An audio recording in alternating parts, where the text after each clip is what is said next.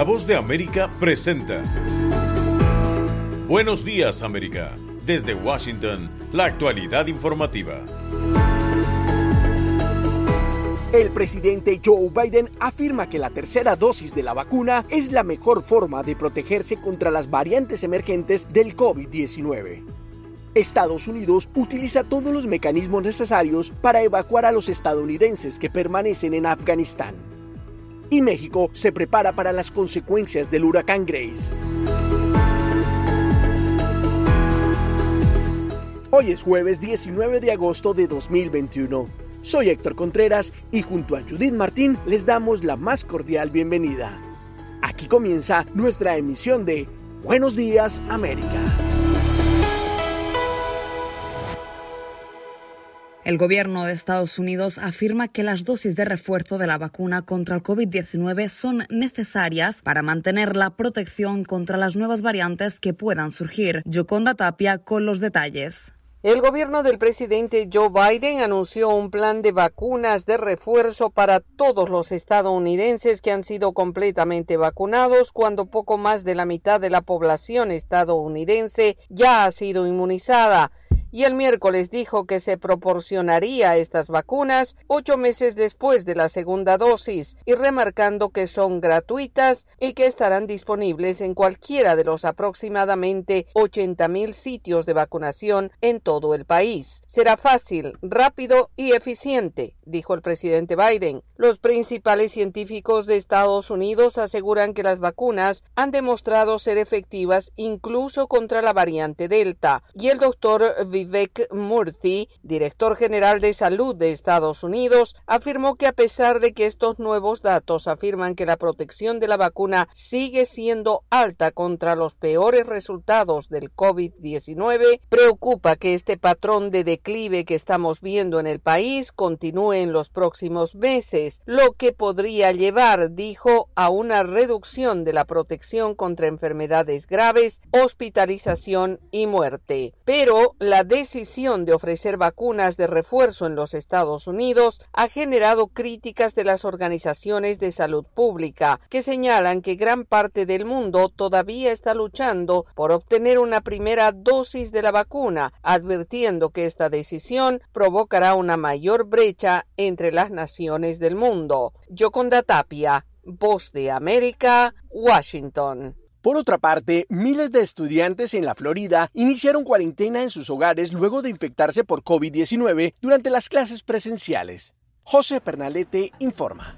El comienzo de clases en Florida se ha encontrado con un gran tropiezo. En el condado de Hillsborough, en Tampa, más de 5,000 alumnos han iniciado aislamiento en sus hogares tras infectarse de COVID-19 al asistir a clases presenciales. El problema más grande que tenemos es que la mayoría de nuestros estudiantes tienen menos de 12 años y no existe una vacuna para ello. Entonces ese es el dilema que tenemos en este momento, que estamos enfrentando. Para Gemma Carrillo, especialista en el sistema escolar público, la situación se agrava con la decisión del gobernador de Florida, Ron DeSantis, de sancionar a las juntas escolares que obliguen a los estudiantes a portar mascarillas en las aulas.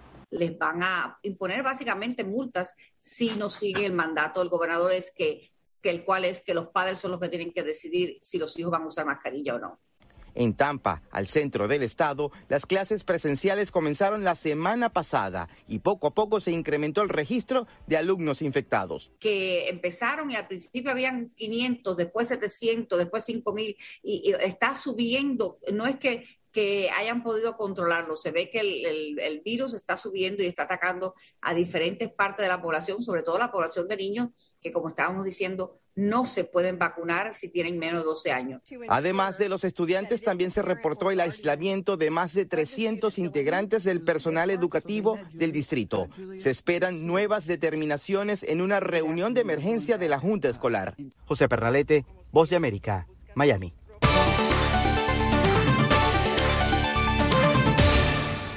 En Buenos Días América continuamos con más información. Estados Unidos concentra todos sus esfuerzos en la evacuación de estadounidenses, ciudadanos de terceros países y todos los civiles que deseen salir de Afganistán. Sin embargo, desde el Departamento de Estado denunciaron que los talibanes mantienen bloqueadas las vías de acceso al aeropuerto de Kabul. Wendy Sherman, la subsecretaria del Departamento de Estado, dio detalles acerca del trabajo que desempeñan para ofrecer asistencia a los miles de afganos que se encuentran en peligro. Estamos trabajando por nuestra cuenta con nuestros aliados y socios y con las ONGs para identificar y ayudar a otros afganos en riesgo, incluidas mujeres y niñas, defensores de los derechos humanos, periodistas y otros actores de la sociedad civil. Además, la número 2 de la diplomacia estadounidense mostró su frustración por el bloqueo que los talibanes ejercen en el aeropuerto de Kabul. Contrariamente a sus declaraciones públicas y a sus compromisos con nuestro gobierno, están bloqueando a los afganos que desean salir del país. El Departamento de Estado está persiguiendo sin cesar los esfuerzos diplomáticos con nuestros aliados y socios en todas las regiones del mundo para movilizar recursos para salvar vidas afganas. Wendy Sherman afirmó que Estados Unidos no permitirá que Afganistán se convierta en un refugio de terroristas. Por otra parte, la insurgencia talibán promete un futuro diferente para Afganistán. Sin embargo, los antecedentes y sus acciones fundamentan la desconfianza que expertos manifiestan sobre el porvenir del país. Jacopo Luzzi tiene el reporte. La situación política en Afganistán es aún incierta, tras la huida del expresidente afgano Ashraf Ghani hacia Emiratos Árabes Unidos y la toma del poder por parte del talibán. Pese al miedo que genera el talibán entre la población civil, en las calles el actual liderazgo ya enfrenta protestas. El liderazgo talibán asegura estar negociando con los miembros del gobierno saliente y promete amnistías y un acuerdo nacional para formar el nuevo gobierno. No hay duda de que estamos en un momento histórico y pronto vamos a formar un nuevo gobierno. Luego de finalizar una serie de trámites políticos, realizaremos una reunión con líderes de diversas facciones y veremos el nacimiento de un acuerdo político. Entonces, se establecerá un gobierno islámico sólido y aceptable para todos. Sin embargo, expertos que conocen la historia del talibán, como Arash Siddiqui, creen que todos estos anuncios son una fachada estratégica para hacer frente a la gran desconfianza internacional. Siddiqui habla desde su propia experiencia, pues vivió en Afganistán bajo el régimen talibán. No veo de ninguna manera que sus creencias fundamentales cambien. Probablemente harían esto como una obra política por un tiempo, pero es muy alta la posibilidad de que regresen al malvado gobierno que tenían. Aunque Mullah Baradar, representante del ala más radical, se perfila como el líder talibán que tome las riendas del país, según Siddiqui hay una nación que decidirá verdaderamente el futuro de los afganos, Pakistán. Ya que todos están capacitados, apoyados, equipados, alojados, alimentados, tratados por Pakistán, Pakistán será el principal responsable de la toma de decisiones sobre quién estará a cargo. Jacopo Luzzi, Voz de América. Somos la Voz de América y aquí están las noticias. El Centro Nacional de Huracanes de los Estados Unidos anunció que la temporada de huracanes 2021 en el Atlántico no muestra signos de desaceleración, pues según su último reporte hay 3 ciclones recorriendo esta zona. Por un lado, la depresión tropical Fred, que golpeó el miércoles a los estados del noreste del país, llevando fuertes lluvias y vientos al estado de Nueva York, donde provocó inundaciones y deslizamientos de tierra en algunos sectores, lo que obligó al cierre de carreteras y al rescate de varias personas por parte de los equipos profesionales. Por su parte, y también en la costa oeste, el gobernador de Carolina del Norte, Roy Cooper, declaró el estado de emergencia y destacó que casi un centenar de personas fueron rescatadas de las aguas luego de que las fuertes lluvias ocasionaran inundaciones repentinas. Además, el mandatario informó que algunas escuelas de la región cancelaron sus clases y varios condados sufrieron la suspensión del servicio de energía eléctrica, ya que las lluvias y los deslizamientos de tierra afectaron la red de suministro. En tanto, en la región el huracán Grace llegó a la península de Yucatán en México hoy en la madrugada, luego de afectar a las Islas Caimán y Haití, donde sus lluvias y vientos dificultaron las labores de rescate y recuperación de las víctimas del terremoto de magnitud 7.2 que azotó al país el fin de semana. Y por si fuera poco, un tercer sistema torrentoso recorre las aguas del Atlántico. Se trata de la tormenta tropical Henry, que está cerca de Massachusetts y la cual, según los expertos, se convertirá en huracán a lo largo del fin de semana, por lo que las autoridades del lugar hacen un llamado especial a todas las personas para mantener la precaución y no poner en riesgo sus vidas, pues se cree que podría afectar a varios estados del noreste estadounidense. Esto es Buenos Días América. Hacemos una breve pausa y enseguida regresamos. ¿Se ha preguntado cómo puede protegerse contra el coronavirus? Se lo contamos desde La Voz de América. Autoridades de salud recomiendan lavarse las manos con jabón y agua con frecuencia. También, no se lleve las manos a la cara. Evite tocarse los ojos, nariz y boca con las manos sucias. Cubra su boca con el pliegue del codo al toser. Evite las multitudes y manténgase al menos 1 metro de distancia de otras personas, en especial si están contagiadas ya.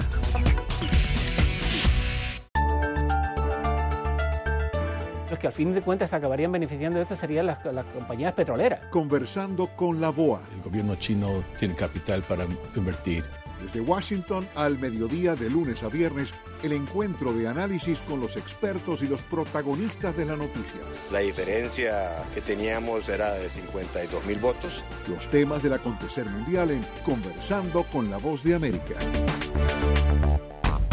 Y en La Voz de América seguimos con la actualidad. Organismos de derechos humanos denuncian que el gobierno de Nicaragua se empeña en perseguir y castigar a la familia Chamorro y sus medios de comunicación. Daliana Ocaña reporta. El colectivo de derechos humanos Nicaragua Nunca Más denunció al gobierno del presidente Daniel Ortega de ejecutar una persecución sostenida contra miembros de la familia del mártir de las libertades públicas Pedro Joaquín Chamorro Cardenal y de la expresidenta Violeta Barrios de Chamorro, dos de las figuras más emblemáticas de la historia de Nicaragua. Hasta el 18 de agosto, 4 miembros de esta familia se encuentran detenidos y uno se vio obligado a exiliarse por la persecución de la que era objeto. Los detenidos son Cristiana Chamorro Barrios, Juan Sebastián Chamorro, Pedro Joaquín Chamorro Barrios y Juan Lorenzo Holman Chamorro, mientras Carlos Fernando Chamorro Barrios vive su segundo exilio en Costa Rica. Gonzalo Carrión, del colectivo de derechos humanos Nicaragua Nunca Más, expresó a La Voz de América sus consideraciones sobre la particular situación que vive la familia Chamorro en el país. Un empeño que se ha confesado por el odio y una especie como de sed de venganza. Desde el exilio en Costa Rica, el periodista Carlos Fernando Chamorro denunció las condiciones en las que el gobierno sandinista mantiene retenidos a sus familiares y al resto de considerados presos políticos. Ortega y Murillo le han impedido a sus familiares visitar a los presos políticos en el Chipote. En tanto, el propio presidente de la República, Daniel Ortega, señaló durante un acto oficial que la familia Chamorro está vinculada directamente en el supuesto golpe de Estado que, según él, vivió su gobierno en el año 2018. Todos los que están siendo investigados, que por qué algunos de ellos no estuvieron volando balas en abril del 18. Daliana Ocaña, Voz de América, Nicaragua. Esta es La Voz de América y las noticias continúan. Docentes y estudiantes venezolanos exigen al gobierno implementar medidas que garanticen las condiciones para el regreso a clases en las próximas semanas. Carolina Alcalde tiene los detalles. Aunque su mayor deseo es regresar a las aulas de clase, estudiantes y profesores venezolanos coinciden en que en Venezuela las condiciones no están dadas para retomar las actividades académicas de modo presencial el mes próximo. Dirigentes estudiantiles exigen al Estado incrementar el salario de los docentes e implementar un plan de vacunación para atender a la población universitaria. Jesús Mendoza, estudiante de odontología de la Universidad Central de Venezuela, considera que si el Estado no actúa, sería necesario buscar otras alternativas para lograr continuar con sus estudios. Hay que buscar las maneras a través de empresas privadas o de cooperación internacional, ver las vías o las maneras de cómo reiniciar, porque no podemos durar más tiempo que la universidad, la principal universidad de Venezuela, con ya casi para 2 años cerrada. En tanto, Griselda Sánchez, miembro del Sindicato de Maestros de Venezuela, insiste en que un profesor no puede sobrevivir con un salario de $7 mensuales y ante las deficiencias del sistema educativo, llama a la sociedad civil a involucrarse por el futuro de los jóvenes del país. Yo creo que parte del problema también radica en que tenemos una sociedad que está de espalda a eso.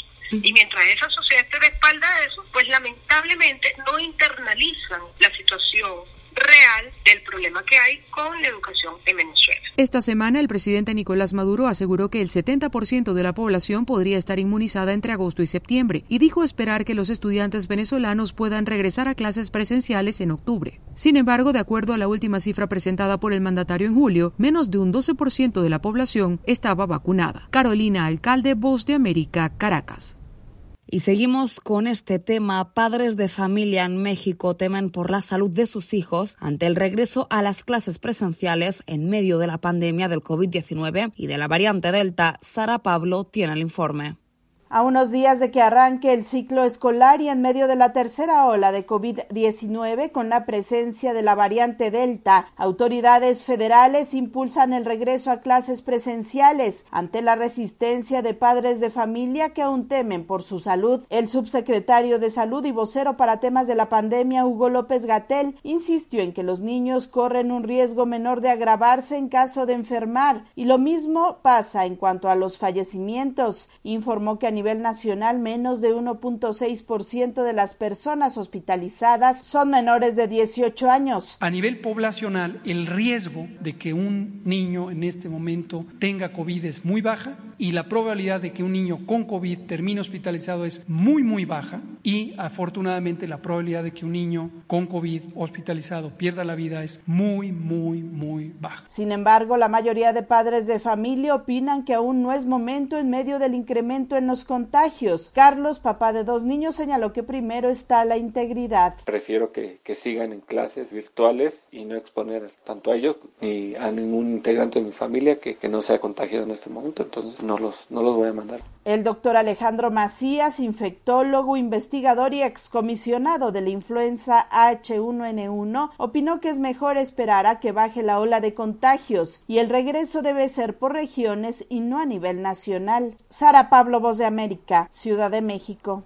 Y continuando con la información, Ecuador propone la ampliación de una tercera dosis de la vacuna contra el COVID-19, empezando con las personas inmunodeprimidas. Giselle Jacome reporta. El país avanza con su proceso de vacunación, cumpliendo ya en las Islas Galápagos el 98% de personas inmunizadas y superando los 5 millones que han recibido las segundas dosis en el continente. Con estas cifras a favor, se piensa ya en la administración de una tercera dosis para quienes presentan enfermedades de inmunodeficiencia o trastornos inmunitarios. La ministra de Salud, Jimena Garzón, confirma que el proceso se debe llevar a cabo y señala tiempos para hacerlo. Al finalizar la cobertura de los 9 millones de ciudadanos en 100 días y esperando 15 días para que la población en su mayoría haya desarrollado inmunidad. Ecuador tiene cerca de 18 millones de habitantes y de estos el 3% presentan enfermedades con inmunodeficiencia. Según señala la autoridad, después de concluir el proceso de aplicación de dosis completas, se hará una evaluación para la tercera. La empresa privada ha reaccionado positivamente, pues el que la gente esté vacunada garantiza la reactivación económica. Santiago Rubio, presidente de la florícola EQR, afirma. Y esto lo único que hace es que nosotros sigamos creciendo, teniendo más fuentes de trabajo y vamos a dinamizar la economía. El gobierno también ha iniciado conversaciones con Rusia para lograr la instalación de una planta productora de vacunas. Giselle Jacome, Voz de América, Quito. El panorama informativo en La Voz de América continúa. Una inusual ola invernal deja más de 6.000 damnificados en Colombia. Manuel Arias Naranjo tiene el informe. Las fuertes lluvias que azotan gran parte del territorio colombiano, inusuales para esta temporada del año, han causado, solo en lo corrido de agosto, 88 emergencias en varias regiones del país, entre inundaciones, crecientes súbitas de ríos y deslizamientos de tierra, que han afectado a más de 6.000 personas. Muchas de ellas se han quedado sin techo, como lo señaló Lina Dorado, funcionaria de la Oficina de Gestión del Riesgo de la Presidencia de la República. 6.114 personas, 1.709 193 familias, 12 viviendas destruidas, viviendas averiadas, y los departamentos más afectados son Cundinamarca, norte de Santander, Santander y Antioquia. Las precipitaciones mantienen incomunicado el centro con el oriente del país debido al bloqueo por derrumbes de una de las vías más importantes. Mientras tanto, las autoridades ambientales señalan que en los próximos días las lluvias podrían incrementarse ante la posibilidad del inicio del denominado fenómeno de la Niña, que enfría las aguas del Océano Pacífico y genera un aumento en las precipitaciones en la zona de cordillera, como lo manifestó el ministro de Ambiente, Carlos Correa. Podemos tener además en algunas regiones del país altas precipitaciones, entre un 60 a un 80% de más precipitaciones de lo normal. Ante la ola invernal que se vería incrementada en las próximas semanas, la directora del Instituto Meteorológico IDEAN pidió a las autoridades y a la población extremar las medidas de prevención para evitar mayores afectaciones. Manuel Arias Naranjo, Voz de América, Colombia. Esto es Buenos Días América. Hacemos una breve pausa y enseguida regresamos. Estas son las noticias. A tempranas horas de la mañana, acompañado por sus aliados políticos, el presidente no coincide con la medida unilateral implementada por el gobierno de Estados Unidos. Ya por precaución han recomendado no viajar a la zona. Estos son los corresponsales de La Voz de América. Álvaro Algarra, Voz de América, Caracas. Giselle Jacome, Quito, Ecuador, Voz de América. Juan Ignacio González Prieto, Voz de América, Buenos Aires, Argentina. Llevando siempre la información desde el lugar de los hechos. La economía de Uruguay lleva 15 años de crecimiento ininterrumpido. Fue designado con 94 votos de los 128 asambleístas que forman. Sara Pablo, Voz de América, Ciudad de México. Nerima del Reyes, Voz de América, San Salvador. La Voz de América, ofreciendo información de lo que sucede en Estados Unidos, América Latina y el mundo.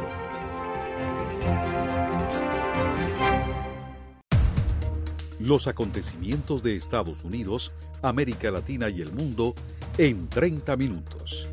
Con corresponsales en varios puntos del país, El Mundo al Día se emite desde nuestros estudios en Washington a través de nuestras afiliadas en la región latinoamericana, con la información balanceada de lo que sucede en Estados Unidos y el mundo. Los espero de lunes a viernes a través de La Voz de América.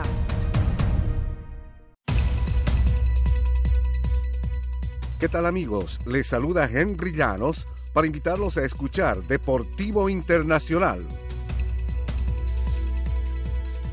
De lunes a viernes, el resultado y las noticias de los eventos deportivos internacionales en un solo lugar. Deportivo Internacional, una producción de La Voz de América. Momento deportivo en La Voz de América. Les informa Henry Llanos. El seleccionador de fútbol de Estados Unidos, Greg Berhalter, contará con un plantel más amplio de convocados para los 3 partidos que deberá disputar en un tramo de 3 días de septiembre al iniciar la fase definitiva de la eliminatoria a la Copa del Mundo 2022. El gerente general Brian McBride indicó que la selección nacional contará con al menos 26 jugadores, 3 más del máximo habitual que está disponible en el partido. Esto dará un poco de flexibilidad a Estados Unidos, que tendrá un calendario repleto de viajes y partidos. Podemos tener a jugadores en el plantel para el segundo partido y que no hayan sido parte de este en el primero, dijo McBride, y luego le agregas y agregas, y también está el aspecto del COVID. Esperemos que eso no tenga ningún impacto o no incida en las decisiones, dijo. En el fútbol americano de la NFL, tras los primeros duelos de la pretemporada, Justin Fields eclipsó a sus otros compañeros quarterbacks elegidos en la primera ronda. Pero Trevor Lawrence, Zach Wilson, Trey Lance y Mike Jones causaron también impresiones positivas en su debut, al igual que Jordan Love, quien no es novato pero no tuvo minutos en el terreno el año pasado. Todos queremos que juegue muy bien, aseguró el entrenador de los Bears, Matt Nagy, al referirse a Fields. Fue bueno que saliera y jugara bien. Fields, el cuarto quarterback seleccionado en el draft con el 11º puesto general, completó 14 de 20 pases para 142 yardas en poco más de dos periodos de acción de Chicago ante los suplentes de Miami. En resumen, los nuevos quarterbacks que están incursionando en la NFL están muy bien. Henry Llanos, Voz de América, Washington. Esto es Buenos Días América. Hacemos una breve pausa y enseguida regresamos. Con un equipo de periodistas, corresponsales, editores y productores, La Voz de América te ofrece las noticias. Así textualmente lo compartió el mandatario en su cuenta en la red social Twitter. Esto debido a que en el pasado ha mentido a las autoridades, incluso cuando solicitó su ciudadanía estadounidense. Podemos decir que hay 3 puntos específicos de esta gira, una de ellas. Los eventos. Nosotros, el pueblo, ha salido a la calle para respaldarlo. Los personajes. Está perdiendo la batalla legal y la batalla de popularidad. La OEA hoy ha dado un paso adelante, muy importante. Esto no es consistente con la realidad que experimentamos nosotros en el país. De lunes a viernes, La Voz de América. Síganos en radio, televisión y en nuestras redes sociales.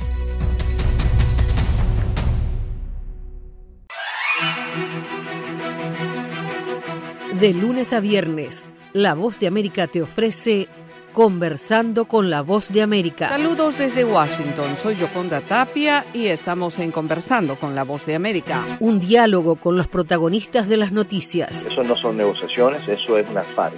De lunes a viernes, a través de nuestras afiliadas en la región. Conversando con la Voz de América.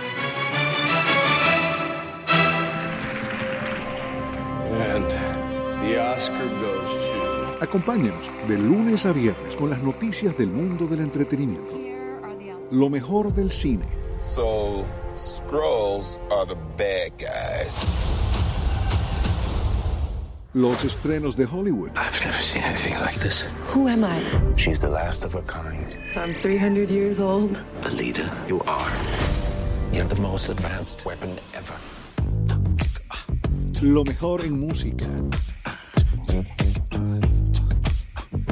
Las noticias del espectáculo. Lady Gaga declaró al diario The New York Times que el actor Alec Bowen dijo el miércoles que se inscribirá en un curso para... De lunes a viernes, el mundo del entretenimiento llega a ustedes desde los estudios de La Voz de América en Washington. Broadway tiene grandes planes para su reapertura, decidida a demostrar que no hay business como el show business. Musicales y obras de teatro volverán a partir de septiembre en una atmósfera de optimismo, encabezados por Hamilton, El Rey León y Wicked. Los teatros abrirán al 100% de su capacidad. De público, elencos y personal técnico tendrán que mostrar comprobantes de vacunación. Montar un nuevo musical en Broadway requiere una inversión inicial de entre 10 a 15 millones de dólares, incluidos los salarios del elenco y personal técnico, los decorados y particularmente la publicidad. Las obras de teatro cuestan generalmente menos de la mitad de esa cantidad. No van a volver a Broadway el musical de Disney, Frozen, ni la reposición de West Side Story. El nuevo trabajo discográfico de Carlos Santana, titulado Blessings and Miracles, que saldrá en octubre, incluye a Rob Thomas, Steve Winwood y al recordado Chick Corea, entre otros. En el disco, Winwood interpreta una nueva versión de Con tu blanca palidez, Whiter Shade of Pale, de Procol Harum. Hace 22 años, Carlos Santana y Rob Thomas ganaron varios premios Grammy con el tema Smooth. Una fiscal federal estadounidense dijo el miércoles que R. Kelly es un depredador que durante décadas exigió lealtad absoluta a las mujeres y niñas menores de edad que reclutó para tener relaciones sexuales. Al comienzo del juicio por abuso sexual de la superestrella del Rhythm and Blues, la fiscal federal María Meléndez dijo que R. Kelly mintió, manipuló, amenazó y abusó físicamente a sus víctimas y que a menudo filmó sus encuentros sexuales. Kelly, 3 veces ganador del premio Grammy, cuyas canciones incluyen I Believe I Can Fly, se ha declarado inocente. Ahora nos vamos a 1965, cuando The McCoys conquistan la cima de las 100 calientes con Hang On, Sloopy. 5 años antes lo hace Connie Francis con My Heart Has a Mind of Its Own. 1998, Mónica llega al primer lugar de las carteleras Hot 100 y Rhythm and Blues con The First Night. El sencillo incluye música del tema Love Hangover de Diana Ross, que fue número uno en 1976. Y en 1971, para concluir el segmento, Paul y Linda McCartney debutan en la lista Billboard Hot 100 con su sencillo Tío Alberto. El tema, compuesto por la entonces pareja, se convirtió en el primer número uno de Paul McCartney, luego de los Beatles. Alejandro Escalona, Voz de América.